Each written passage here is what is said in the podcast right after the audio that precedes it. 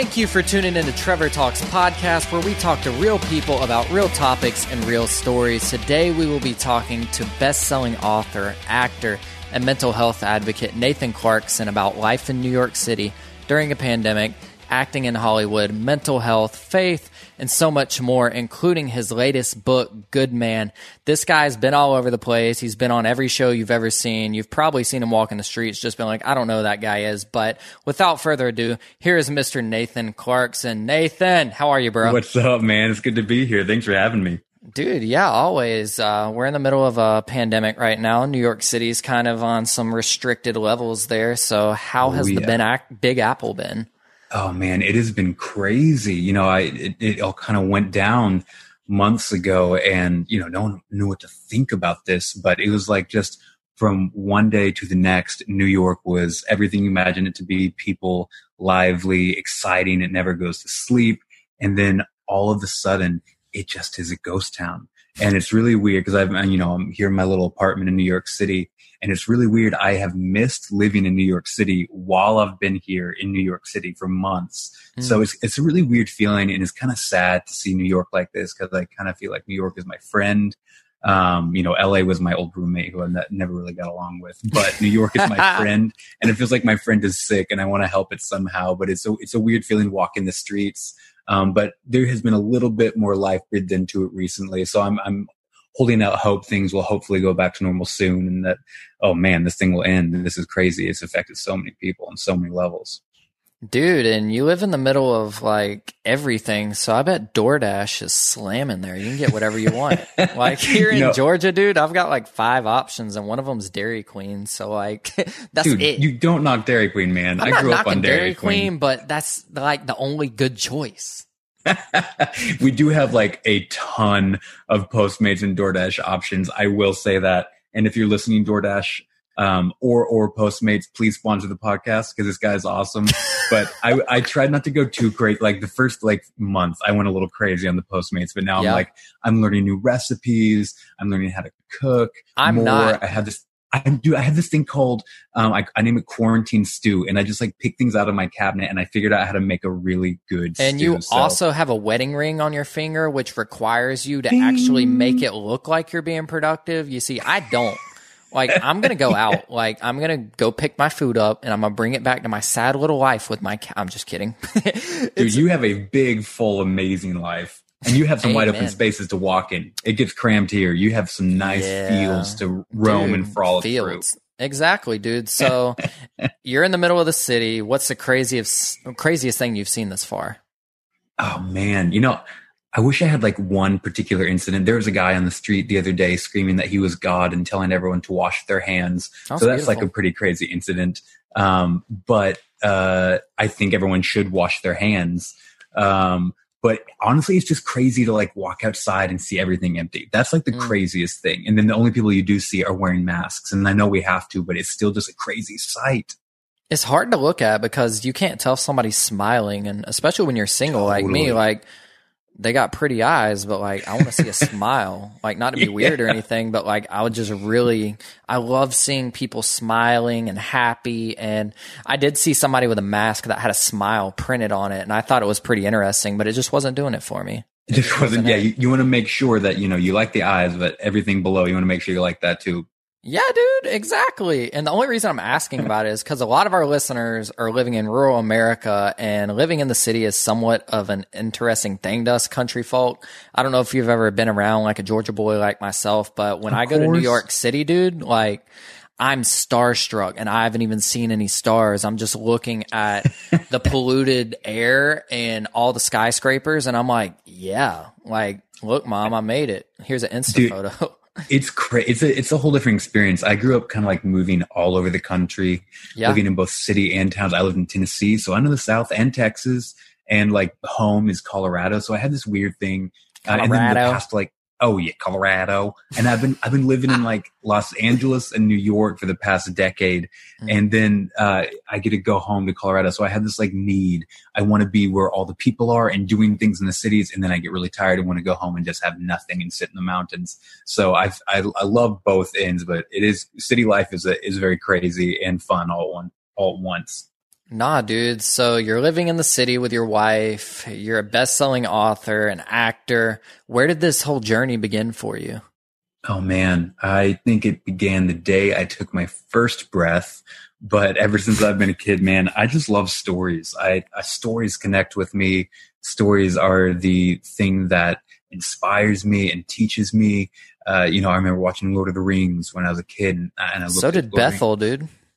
What's that? Bethel Church. Did you see? Oh yeah, Lord they the have Rings a whole program. Yeah, that's uh, terrible, but we're not going to talk about that. we're staying nice and kosher. We're yeah, we're kosher, bro. Sorry, I have to say it. but yeah, man, I love stories. You know, I, I when I go back and look at scripture, I'm like, Jesus shared everything, all his wisdom through stories, through parables. And I, being someone who loves stories and loved God, wanted to use my life telling great stories. And if that was mm-hmm. being in movies and acting in Hollywood, that's one way. Or if that's writing books and telling my own personal stories, that's another way. But I just love stories, man. That's kind of where it all began for me. Dude, that's so sick. And you have OCD, so you've had mental health issues in the past. I was watching an interview um, that you and your mom did with Focus on the Family, and you kind of broke that down. So, what was it like learning to live as someone with OCD? Yeah, man, I was, I, you know, for a long time I wasn't diagnosed. I just felt very different. You know, as a, as a kid, I would look around the classroom and see everyone else um, uh, you know, doing all their tests because I also have ADHD and I had depression and, and as well as OCD. So I had all these things and dyslexia. So I had all these things that mm. were going up against me as a kid. And I, and I couldn't put my finger on it, but I knew I was different. You know, I couldn't sit still. I was a kid who'd get in trouble. I would have these obsessive thoughts that I couldn't get out of my head. And I'd feel weird when I would tell my mom or something. And so, you know, I, I had all these, these, things going on inside my mind that I couldn't quite articulate what they were or why they were there, but I knew it made me feel different. And a lot of times it made me feel like I was looking through a, like a glass at the rest of the world. And the rest of the world was out there having a party doing their thing. And I was like behind this glass watching them, trying to be on the other side. I don't know if you've ever felt that, but mm-hmm. that was something yeah. that it, it, really it, it felt like I was alone and, and that was really hard for this kid who loved people. That yeah. was, you know, OCD, it makes you not want to you know, uh, it, things get contaminated and they go in your mind over and over again. And it made it hard for me to touch people. And I'm an affectionate, loving, energetic kid. So I had these weird different parts of me that were, that were really inarticulated and I couldn't quite figure out what they were. And it made me just feel very different and feeling yeah. different makes you feel very alone. But it was when I was a teenager that I got diagnosed and I could start putting names to these things that I'd had all my life. And I had, and I, that was the first time I started doing therapy. And oh my goodness, if anyone's listening, please go to therapy. It'll change your life. yes. Um, it just to have someone to talk to and work through these things and say, you are normal. You are, you are valuable. You are good. Um, you don't, and it just makes you feel a little less alone to have someone who's on your side. But man, mental illness has been a, a, journey for me. And I was lucky enough to a couple years publish a book about my story with my mom, kind of from our different perspectives, um, growing up with uh, mental illness and then being a parent of someone with mental illness. And, and a lot of people really connected to it. And, you know, it's just something that's really close to my heart. And as I realize that, I think, you know, I, I, I don't want to say this too, too casually, but I think everyone in the world deals with depression at different times or loneliness or anxiety in some form or another. It may not be diagnosed, but I feel like everyone can connect to the feeling of feeling different and alone because of how your mind works or how your experience has been. And so for me, it's been really a journey that that's is a lot of struggling, a lot of fighting, but because I was blessed enough to have a mom who introduced me to God, mm. um, I've been able to walk with God through this entire process. So it, has been quite a process and really has shaped me. But that's one of the reasons I want to tell stories is because I want to reach out to the kids like me who felt yeah. like me when I was a kid and say, there is hope uh, keep on going. You are not alone. So, you know, I, I want to mix all these things that shaped me, but I, I, think stories can really reach out to kids going through that kind of thing. And hopefully I can use my experience of having mental illness um, in those stories that I, that I'm part of. Yeah. And in your book, Good Man, it says like you get vulnerable in that book you go through your mental health, you go through vulnerability with being a man and feeling like you have to meet these high expectations. Um, and like I said, you just hit on some very vulnerable topics, including OCD, ADHD, everything that you've struggled with personally, but even getting into a generic level to where people can understand like, okay, I'm a good man, but I have issues. So Hmm. was it uncomfortable at all to kind of take those, like unravel all that? Yeah, you know, it really was. It. I grew up. Uh, I'm the son of a of a pastor and a popular writer and speaker, and so you know, I always had this image in my mind that I had to be this perfect kid. And let me tell you, Mhm. behind the scenes, I was not. But I found the things that affected me most of my life are when people get vulnerable with me, when they let me see their their real selves. The pieces of art are the ones who get to the to the depth of what it is to be human, and sometimes it's really messy looking. So Yeah. I knew when I was writing this book called Good Man that I knew I had to be quote unquote vulnerable because I knew if I didn't, if I if I didn't open up that part of myself, the very personal part of myself, then I knew it couldn't reach out and connect with other people who have been through the same things I have. So it was absolutely uncomfortable. You know, there's a page in the book I wrote and I'm like, I'm writing this down in black ink. I'm confessing like the deepest doubts and Yeah. sins and secret failures and faults that I have, but I'm doing it so other people who have those things who feel alone because of those will know that someone else out there has those, but also is reaching and trying to find out what being a good man looks like. Dude, and it's so weird because once you get vulnerable, do you find that people take some of what you've written down and trying to help someone and try to turn it into something against you? Oh yeah. Yeah, I have I have found that. You know, it, it's interesting. I think we put a lot of pressure on people nowadays, especially people in the public eye to be perfect. You know, we Yeah. have a, a whole cancel culture right now that Mm. basically says if you mess up or say the wrong thing, you're done. Yeah. And that's just not how God it's not how life us. works no. at all. I mean, Like, we're we all. I mean, all have fallen short of the glory. of We. Yeah. I make mistakes every single day. Every single day. I had a fight with my wife this morning. Like Hmm. n- nothing is perfect. Everything is hard in life, but we have a good God who loves us Yeah. through it. He doesn't cancel us. So I think that's beautiful when we look at God. The culture might cancel us, but we can look at God and know that He never will. Dude, cancel culture gets on my nerves, honestly. Like, I understand if you've done something like terribly wrong, but if you said something 10 years ago and it just surfaces out of nowhere and everybody's like, cancel Mm. this dude, like, so you're throwing stones at this guy for something he said 10 years ago. You don't know who he is now. And it, it's just so hard because you, it's almost like you don't want to defend them to a certain extent because you can't defend what they Totally. said, but they're just being stoned. And a lot of times there's no facts to back, um, Yeah. what's being thrown at someone, but the accusation's so bad. Like you just kind of have to sit back and let it play out. And, um, it's, it, it's mostly in the entertainment industry, but I found it more and more. It's just creeping its way into everywhere. Mm. Like I can only imagine when these kids get back into high school, like from being gone so long, how they're going to start canceling their friends out.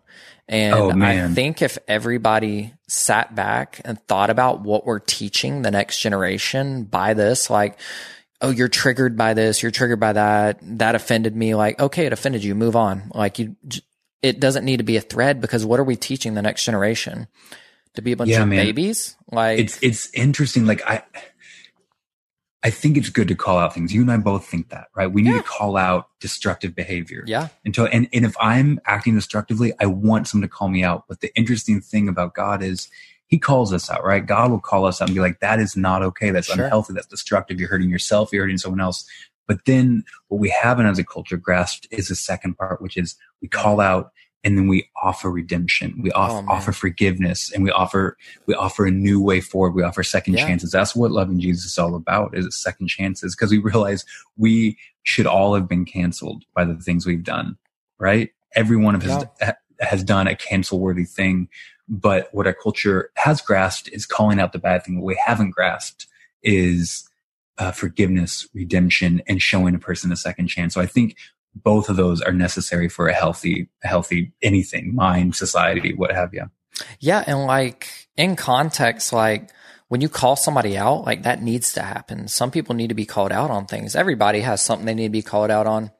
Oh yeah, Like, I have I a few remember. things. Like I was sitting by the pool with my parents and family uh, a few days ago, and for some reason, I was given a talk at um, the University of Minneapolis a few years ago, and I was talking about when I used to struggle with pornography as a teenager. Mm. And my mom and dad were watching, and they knew nothing about it. They just like my brothers would go watch it on whatever available computer, but I was like the tech whiz kid that like got the iPod Touch and hacked in the firewall to where nobody could see what I was doing.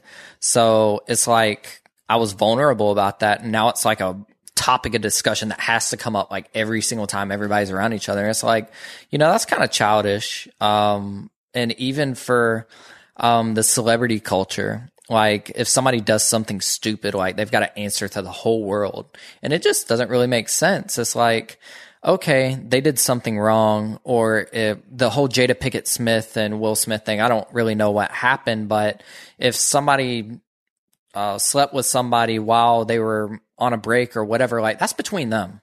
Mm. They've got to work that out. That's between them and God. Like we don't know how to do that anymore, do we? Don't we don't know how to let your opinion, right?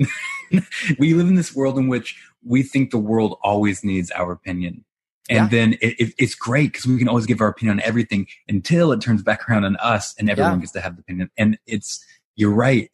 There need to be some things and some places in our life that are, that are maybe I'm using this word wrong, but sacred that are just yeah. between us and the people around us. Sure. And we live in such a public world. We think everything needs to be out there. Sure. And I think that can be a dangerous thing. But yeah, you're no. absolutely right. No, for sure. And one thing that I wanted to talk about a lot was the show 13 Reasons Why. It's a mm. Netflix show, and for some reason, Christian viewers have absolutely butchered it. And I'm just curious, why do you think it is that way. I know it's very controversial. I know that there is like a lot of shock value when you see the things that are being portrayed, but overall, when it comes to what teens go through in high school, especially when it comes to suicide, bullying, and the other effects that it has on others, it accurately described it.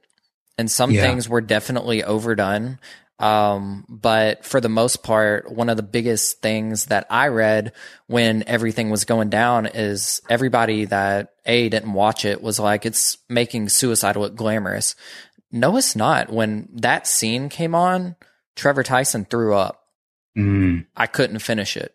It made me the furthest from being suicidal I've ever been in my life. Like I've never been really suicidal, but seeing what effect it had not only on the person inflicting the damage to themselves, but her mother, her father, and the whole the whole like community around them. And even further than that, I lost a friend to suicide a few weeks ago. And it was just like that ripple effect. Mm-hmm. Um, it's the third time something like that's happened in my life. And it's like, I'm doing all this work in mental health, but there's always going to be those people that I believe have sick minds. Like their minds are sick, just like someone can die mm. of cancer. Like they're Absolutely. depressed and just there's a lot of times it just overcomes them. But when it comes to 13 reasons why, um, I feel like it brought a lot of value, especially if, if someone gets caught bullying somebody at school, I think they need to sit down and watch it. If, mm. um, someone wants to show an arrogant person that thinks that this stuff doesn't happen, um, I think you should show it to them. But I also think mm-hmm. that it could be a tool used to show people what teens are going through and why the mental health and suicide rates are so high amongst teenagers. It's because there's so many judgmental people out there and what they Absolutely. go through is hard. So when it comes down to 13 reasons why, why do you think all this controversy happened? Yeah, that's a, that's a great question, and I'll I'll take a second to plug here. By the way, anyone listening, we're having Trevor on my podcast called The Overthinkers. We're going to be talking about this and mental mm-hmm. illness and uh, just the whole film and entertainment industry and how it's portrayed. Uh, as you know, Trevor's an incredibly insightful guy, so come on over and listen because it's going to be a really great conversation. But to answer your question, yeah, man, it, it's really interesting. I think I think one thing I've notice from living in the Christian world pretty much my entire life is that Christians, they have a desire, and, and it's not necessarily a bad desire for everything to be okay, for everything to look right, and to wear a smile, for everything to be clean and happy. Um, and that, and we all want that, right? We all, we all want things to be okay. But the reality is the world is a broken place. Sure. There is cancer and hurt and anger and depression and all of us. No one gets through this world without experiencing the touch of, darkness that lives in this world. And thank goodness we have light from God that guides us through and it gives us hope. But there is a real reality to the pain in the human experience. And I think in a lot of Christian movies and even Christian music, um, for the sake of trying to make everything look okay, they've ignored that pain. They get uncomfortable with acknowledging the pain that people go through. And so I think when a show like this um, comes along, I think people get uncomfortable with seeing the reality of the world. And that, you know, there's a few shows like that. Um, there's music like that. I remember mm-hmm. listening to Screamo as a teenager and you know i would have you know christian kids tell me you know that sounds like too dark or too too angry. Come listen to this that's devil's music, music. exactly. And i'm like no but this this music is like echoing how my heart feels. it's angry music for happy people that's exactly it. uh, man, I was pretty angsty though in high school, but I think there's something to be said for when you're making movies and you're making music or whatever it is, is to acknowledge the pain and the reality of being human. Because Jesus acknowledged, acknowledged that, right? He acknowledged people's pain. He knew that we were going through things. He didn't try to pretend it was everything was okay just to make everyone happy. He said he knew that and yes it, the bible literally describes jesus as a man of sorrows acquainted with grief. One of my favorite verses is the shortest verse in the bible and said jesus wept. And that is acknowledgement that the world is hurt that jesus mm. while he was here hurt and there's pain. And so i think that christians are going to you know have a reaction sometimes to shows like that because it acknowledges a real world hurt um, instead of saying, well, this is going on and we should have paid attention and we have to portray these things so we actually can bring hope and redemption and healing to these kind of situations. Yeah. And like, I will, like, just for the fact that I know there are people that will go in and take words out of context, unfortunately. Um, the show does have a lot of bad language, a lot of premarital sex, and that's not what I'm advocating for. Oh, here. sure. Um, the value that it brings is within the mental health aspect of it. Mm. Um, it shows Clay Jensen, the lead character in it, going through therapy in the last uh, season, and essentially him having a mental breakdown. And I don't know if there's anything that I related to more than that because, like, going through therapy, and of course, Gary Sinise playing the therapist just made it all the much better. Um, but it was like as someone who's been through therapy, as someone who's had a mental breakdown, as someone who struggles with anxiety and panic attacks, I get that. Mm-hmm. And mm. I I've I've had those moments and I'm sure you have as well where I'm backstage at a show and I don't know how I'm about to get on stage in front of these mm. people mm. and give them hope because I feel like I'm dying inside. Man, I feel like a fraud. I feel like a fraud very yeah, often when I'm writing imposter books, syndrome. I'm doing anything. Yeah, absolutely. It's like I feel like I'm an imposter. I don't feel like I'm good enough to be here. But a good friend of mine, Jennifer, just always tells me whenever I bring something up like that, she's like, "Compared to who? Mm. Compared to who? Who are you comparing yourself to?" That's where the destruction's coming in from on my side. And I'm the first to admit it. Me being vulnerable, I struggle with insecurity. Um, oh my gosh, comparison, how man. I look like, and uh, we've had this discussion before. That's why I dyed my hair this year. Like it's been blue, it's purple right now, green, like just because like I don't want the first thing I worry about when I wake up in the morning is what I look like. Oh yeah. What is an entrepreneur supposed to look like? What is a talk show host supposed to look like? What is um film promoter like? I, I didn't want to care. So I started dyeing my hair and I love it. Like I love the shock factor and walking in a, a restaurant and like every gray hair in the room just right at you. and I'm like, what's up, guys? I love it. And it's with a awesome. smile on your face. Yeah. And there's it, no anger behind it. It's there's just no joy because you're, because you, because you're learning to not care. I yeah. love that. And it's generational. It's like, um, my grandmother, um, the first time I dyed my hair, it was silver. She's like, honey, your job must be stressful. You're graying way too fast. And I was like, I dyed it. and like, it's, it, it's, interesting to see how when someone that viewed like dyed hair or tattoos as a sin or just some hmm. kind of terrible thing just slowly becomes more okay with it and realizes, oh, they're not on crack. They're not crazy. Like Jesus loves them too. Absolutely. And I feel like it comes down to us as people, you and I as Christian men and anybody listening, um, you have to be that light in somebody's life, whether it's your mom, your dad, your grandparents, your brother, your sister, cousins. It doesn't matter if they don't understand what's going on with like Black Lives Matter. Um, I don't support the political campaign behind it just because there's a lot of religious thing that goes into it that I don't support, but Black lives do matter. Mm, They 100% Absolutely. matter. Um, but also like police officers are people too. So you can't fight racism with racism. You can't hate cops. Um, you shouldn't hate black people. You shouldn't play, hate anybody. But a lot of people don't understand that like when you say black lives matter, you're not saying that all lives don't matter. It's not what's being said. And it's very destructive for a person of color to hear all lives matter because it's like if you walk into a neighborhood and one house is on fire and the fire department starts at the first house and the second house and it's the sixth house down and they're just spraying them all down with water. It doesn't make sense. The sixth house is on fire, not the first through the fifth. You're going to go focus on that one house. So our brothers and sisters that are feel like they have been being attacked and they have statistics to prove like this is an issue and it's being hmm. addressed. Um, and I try not to get too political, but at this point, I don't even see that as politics. I just see it as like, this is a humanitarian thing for me. I try to do that where I try to say, okay, I'm not going to think about is this right or left Mhm. or center. Mhm. I try to think about as a human, as a Christian, what's going on here? Is this Yeah. something that what, what is what would Jesus? I, I hate to be this cliche Christian kid, but No, sure. what would Jesus do? What would Jesus Yeah, yeah. say? What would be the response? And Jesus' response is always um, that life is valuable Mm. and that we need to fight and uh, for the, the realization that life is valuable needs to be protected.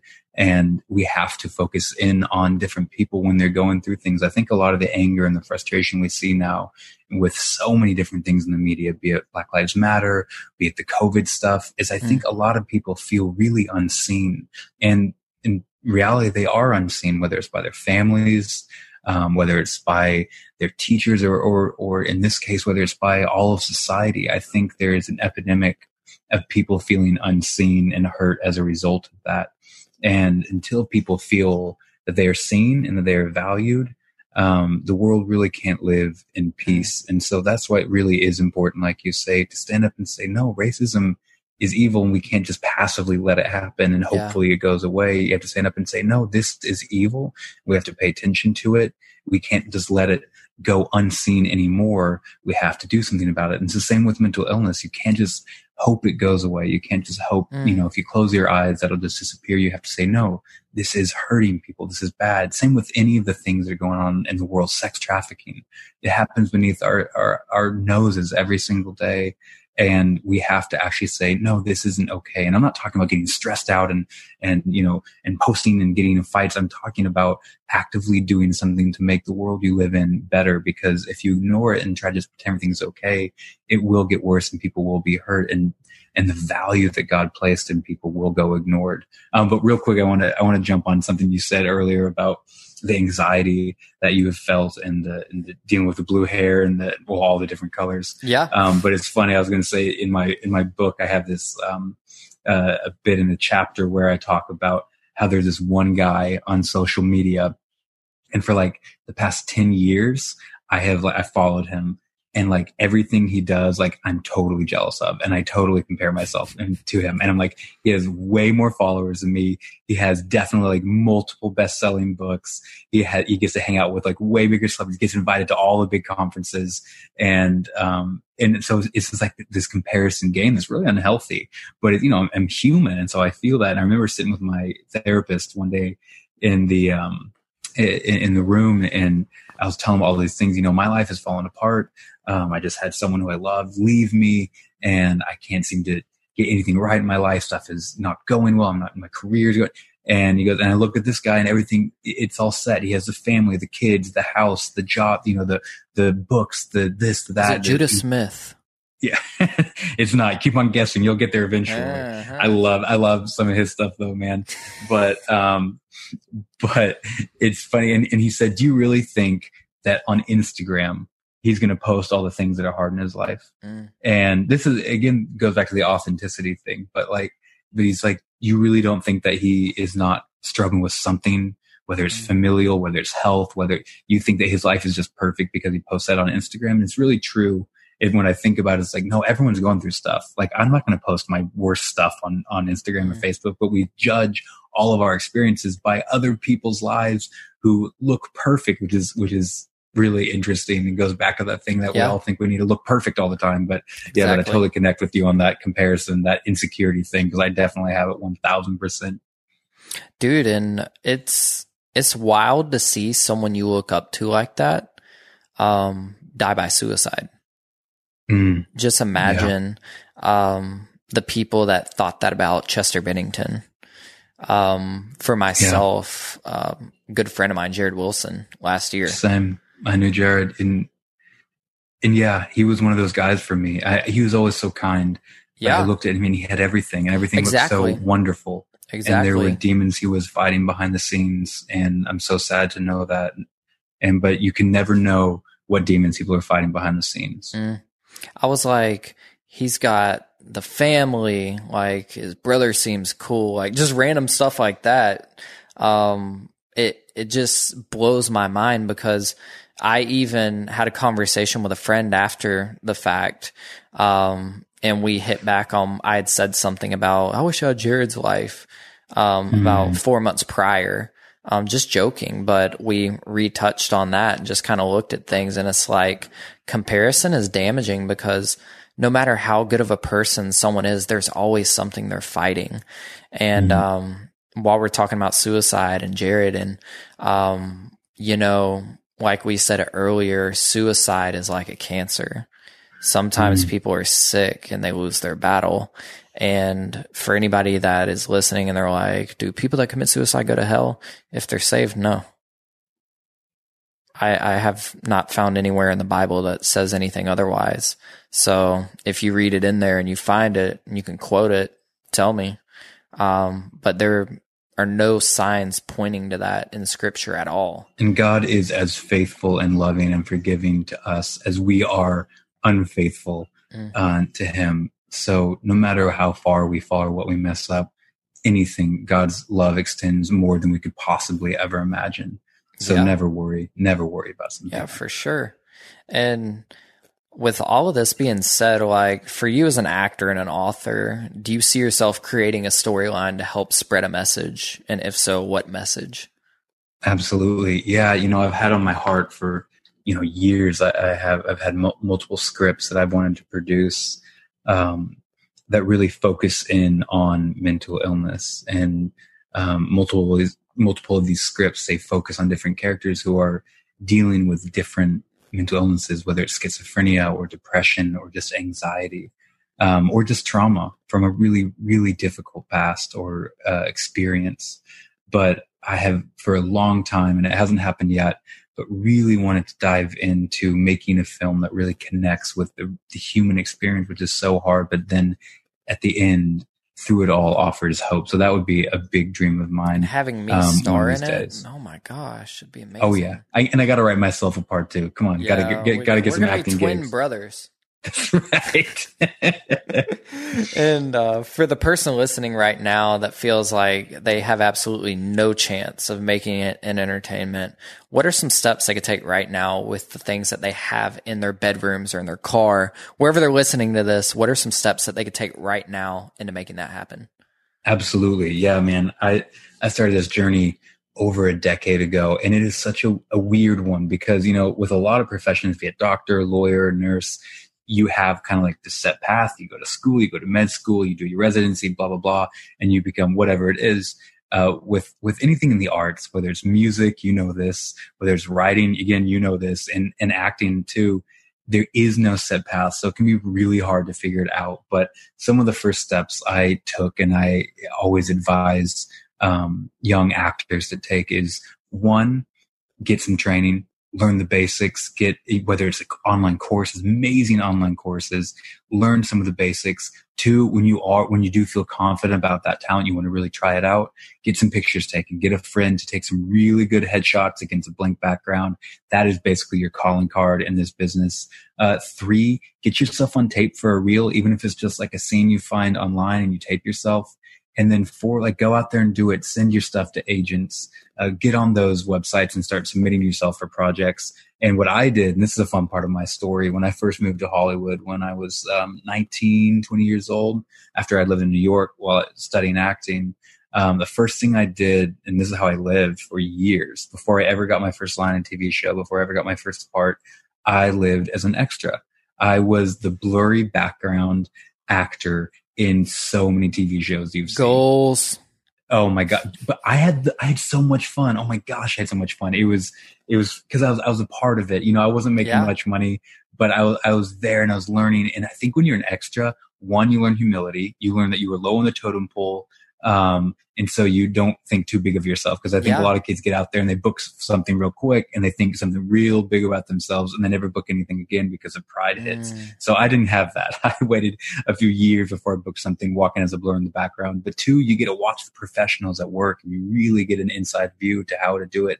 So if you do live in a place like Georgia, like New York, like LA, get on set, be an extra. It's so much fun. You'll make friends, but you'll also see some really cool um, uh, things happen in professionals acting and, and, working in front of you. Uh, funnily enough, the the show that um, I was like a regular high school jock on was uh, was Glee. Um, and so I was on Glee for for years. I was in a thousand episodes, just walking in like the background with like a Letterman jacket. Dude, that's and sick. yeah, man. but it's it's interesting to, and that's another thing that's popped up in the news is you know everyone's talking about the Glee yeah. curse and and um, and it's interesting. Again, everyone has all these opinions, but I, you know, I interacted with these kids. We got we got craft uh, services together. We got snacks. We were in the same scenes, and so that that is a weird, interesting, very sad memory. Yeah. Um, hearing about all the news lately, but that is a fun fact that I was in Glee as an extra for many years before I got my first line. So get in, get out there, be humble, uh, be excited, get some pictures taken, and get some training, and you'll be well on your way. So, uh, for people that want to get into that extra business, where would they start with that?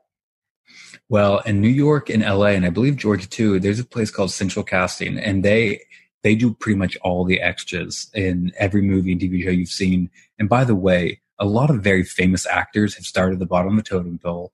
Uh, like Brad Pitt used yeah. to be an extra with Central Casting, and there's you know there's hilarious stories about him um, that everyone that circulate on set, which is really funny. But um, but never look down on starting as an extra because people like Brad Pitt were there too. So yeah. this is a place, this is absolutely a place to go. No, that's sick. And you guys heard it here first on Trevor Talks podcast. This has been Nathan Clarkson. You can go get his book, Good Man, wherever books are sold, and go check him out on social media at Nathan Clarkson. And uh, is that right? Nathan Clarkson? Yeah, that's it. There that's we me. go. Yep, y'all heard it here first.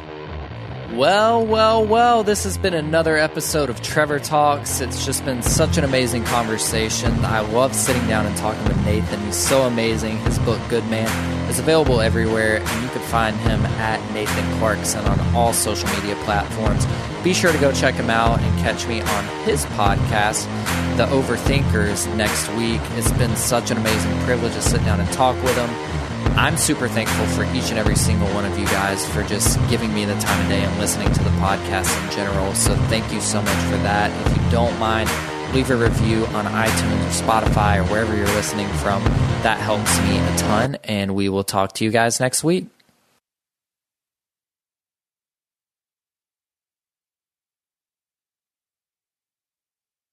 Is life feeling chaotic? I get it. I'm Rachel Wojo, host of the Untangling Life podcast. Don't miss the passionate encouragement and faith based resources you need to help you clear your head and calm your heart. As Shell says, it feels like Rachel always knows what I need to hear. She keeps it real and is so humble. Her podcast is just the cherry on top.